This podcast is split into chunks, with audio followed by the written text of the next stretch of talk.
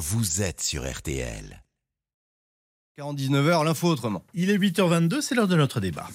Le débat d'RTL Matin. Dois-je vous rappeler que l'exécutif est embourbé dans une crise politique depuis le recours au 49-3 pour la réforme des retraites? Le gouvernement est donc sous le coup de deux motions de censure qui seront soumises au vote cet après-midi. Et dans le même temps, la pression de la rue ne faiblit pas. Alors, euh, le président Macron peut-il reprendre la main et comment? C'est l'une des questions de notre débat ce matin. Bonjour Anne-Charlène Bézina. Bonjour. Vous êtes politologue et constitutionnaliste. Je salue aussi Jean Garrigue, président du comité d'histoire parlementaire et politique. Bonjour Jean Garrigue. Bonjour Yves Calvi. Anne-Charlène, je commence avec vous. Le président est donc dans une posture par définition délicate et ce ne sont pas ces quelques phrases envoyées à l'agence France-Presse qui vont apaiser la situation. Comment analysez-vous la posture et la situation euh, du président Macron au moment où nous parlons? Délicate, en effet, c'est le moins qu'on puisse dire, puisque de toute façon, sous la Ve République, le président de la République, c'est toute l'incarnation des moments qui vont bien, des moments qui vont moins bien. Et aujourd'hui, son gouvernement est non seulement sous le feu d'une motion de censure, mais très affaibli. Quand bien même cette motion de censure ne serait pas adoptée, on peut se poser la question de la légitimité du gouvernement Borde à continuer à, à exercer son mandat, à défendre de nouveaux textes. Euh, on voit bien que le, gouvernement a coupé les liens avec les, partenaires sociaux, a coupé les liens avec le peuple, a coupé les liens finalement même au sein de sa majorité de projets. On voit bien qu'il n'y a, a, plus quelque chose qui tient véritablement. Donc le président est aujourd'hui forcément dans une situation d'arbitrage, qui est d'ailleurs celle que lui donne la Ve République, hein, c'est-à-dire d'arriver à trancher dans les moments les plus difficiles. Jean euh, Pardonnez-moi, Jean Garrigue, le, le, temps du monarque est révolu, le Macron-Jupiter c'est terminé? Oui, vous faites allusion à une tribune que, que j'ai, euh, qui sera publiée dans Le Monde là aujourd'hui.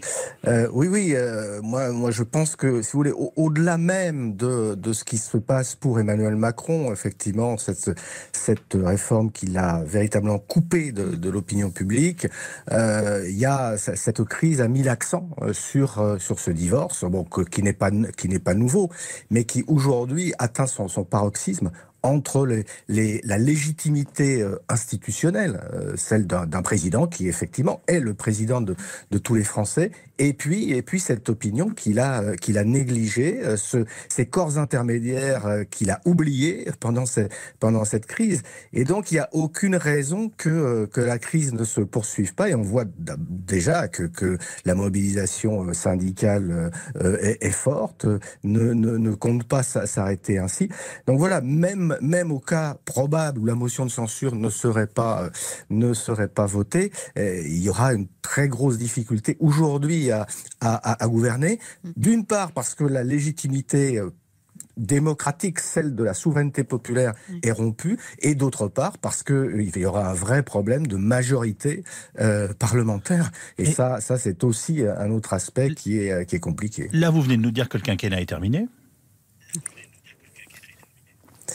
Écoutez, euh, moi, je crois qu'il faut, il faut euh, raison garder. Euh, le, le, quinquennat, il est très compliqué à partir d'aujourd'hui et encore plus compliqué qu'il ne l'était avec cette majorité relative qui était à la base une complication par rapport au fonctionnement des institutions de la Ve République.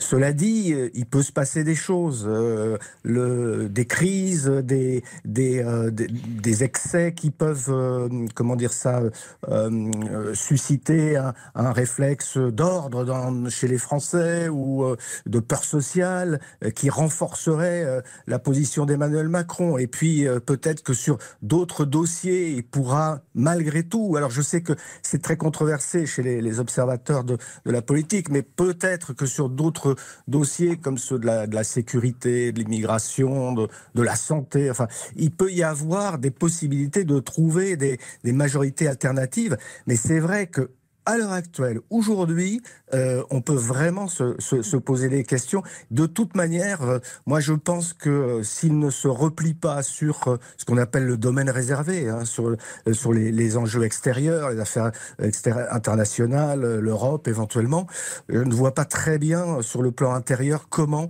il va pouvoir véritablement réformer, continuer à réformer la France. Bah, je vous pose aussi la question à vous, Anne-Charline Bézina. Est-ce que d'une façon ou d'une autre, le quinquennat est d'ores et déjà fermé, plié? Je ne sais pas comment Alors ça dépend de quel prisme on part, parce que le président de la République vous répondra que c'était si cette réforme n'était pas adoptée, que son quinquennat était terminé, puisque euh, précisément ce qu'il a voulu démontrer ici, c'est la posture de fermeté, la posture de réformateur, euh, le, le jusqu'au boutisme finalement, et l'idée de se dire que la légitimité élective était de toute façon la chose qui allait le porter jusqu'au bout de cette réforme. Donc ce point de vue est sûrement celui encore aujourd'hui d'ailleurs du président de la République qui a fait savoir euh, qu'il entendait euh, à ce que ce texte aille au bout de, je le cite, hein, son cheminement démocratique. Après, le, point de vue inverse, c'est de se dire que Peut-être que le quinquennat n'est pas terminé, puisque bon, voilà, la, la logique des mandats fait qu'il peut totalement aller au bout et que on a l'habitude aussi que les deuxièmes mandats soient généralement un petit peu plus en retrait et que peut-être il a voulu frapper fort au départ. Et pourtant pas le genre ensuite, du personnage. Hein. Ensuite se replier, euh, on, on, on, ne connaît pas l'avenir. Euh, néanmoins, je, je, crois et, et je, je, je, suis même persuadée que cette crise euh, institutionnelle ne peut pas se solder sans un message. Alors la question est, quel est ce message? Est-ce que ça peut être un remaniement ministériel? Est-ce que si on ne remanie pas le gouvernement, il peut y avoir une allocution qui permette de redonner un cap, redonner Remanier, un souffle. dissoudre, ça change quoi que ce soit Dissoudre peut-être, euh, étant donné que c'est vrai que si on revient à la logique initiale de la Ve République, normalement, lorsque vous avez un conflit très fort entre deux institutions qui sont le gouvernement et le Parlement, et notamment la légitimité populaire, il faut que ce soit le peuple qui tranche. C'est comme ça qu'en parle Michel Debré quand il présente la Constitution. Il dit ce sera le rôle du président de dissoudre au bon moment. Alors peut-être que la dissolution aurait au moins ce mérite. En tout cas, on l'a vu en 68 lors de la crise qu'a vécu le général de Gaulle, crise de légitimité, crise populaire.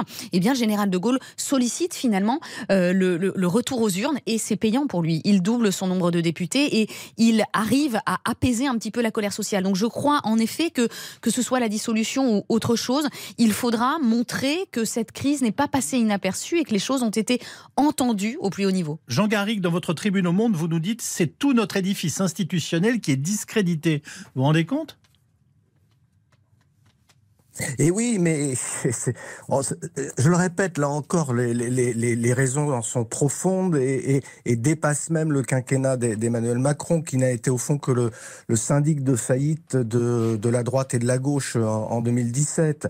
Mais il, il n'empêche qu'aujourd'hui, on est vraiment, ouais, on est au bout de, on est en bout de course. Alors moi, je ne pense pas qu'il faille pour ça euh, se, en, changer encore une fois de, de, de constitution. Ah. D'ailleurs, les, ce qu'on nous propose comme, comme alternative. Euh, la sixième République, euh, ce serait une sorte de retour à une quatrième République qui n'a pas si bien fonctionné. En, en quelques mots, comment on donne du souffle, Jean Garrigue Excusez-moi de vous interrompre. En quelques mots, comment on donne du souffle?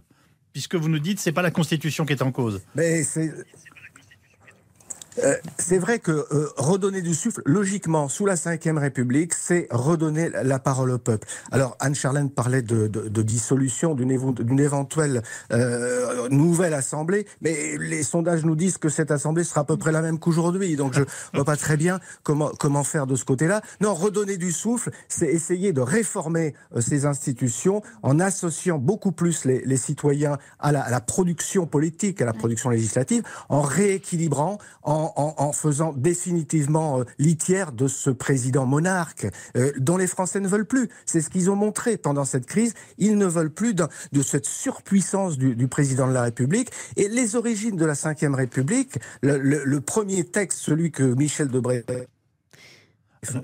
alors, on a un problème de, de rupture euh, avec Jean Garrigue. Euh, les Français sont changeants aussi, Anne-Charlène Bézina. Oui, et la question de savoir si c'est finalement la, la, la, centralité autour du, du, du, président de la République qui est le problème, je n'en suis pas convaincue. Euh, oui, bien sûr, mais peut-être que, indépendamment des institutions, il y a une manière de pratiquer le pouvoir, aussi une méthode euh, que d'ailleurs la nouvelle méthode de Macron devait incarner pour ce deuxième quinquennat, qui est en cause. Et donc, je, je ne suis pas forcément convaincue qu'une réforme de la participation populaire amène finalement le peuple à se sentir plus connecté à ses ses représentants. Ce qui nous manque ici, la crise institutionnelle que l'on vit, c'est une crise de la confiance. Oui. Et cette confiance, elle naît aussi dans le discours et dans la manière euh, de, de travailler avec une constitution qui en soi euh, n'est qu'un outil euh, politique. Anne-Charlène Bézina, constitutionnaliste et politique.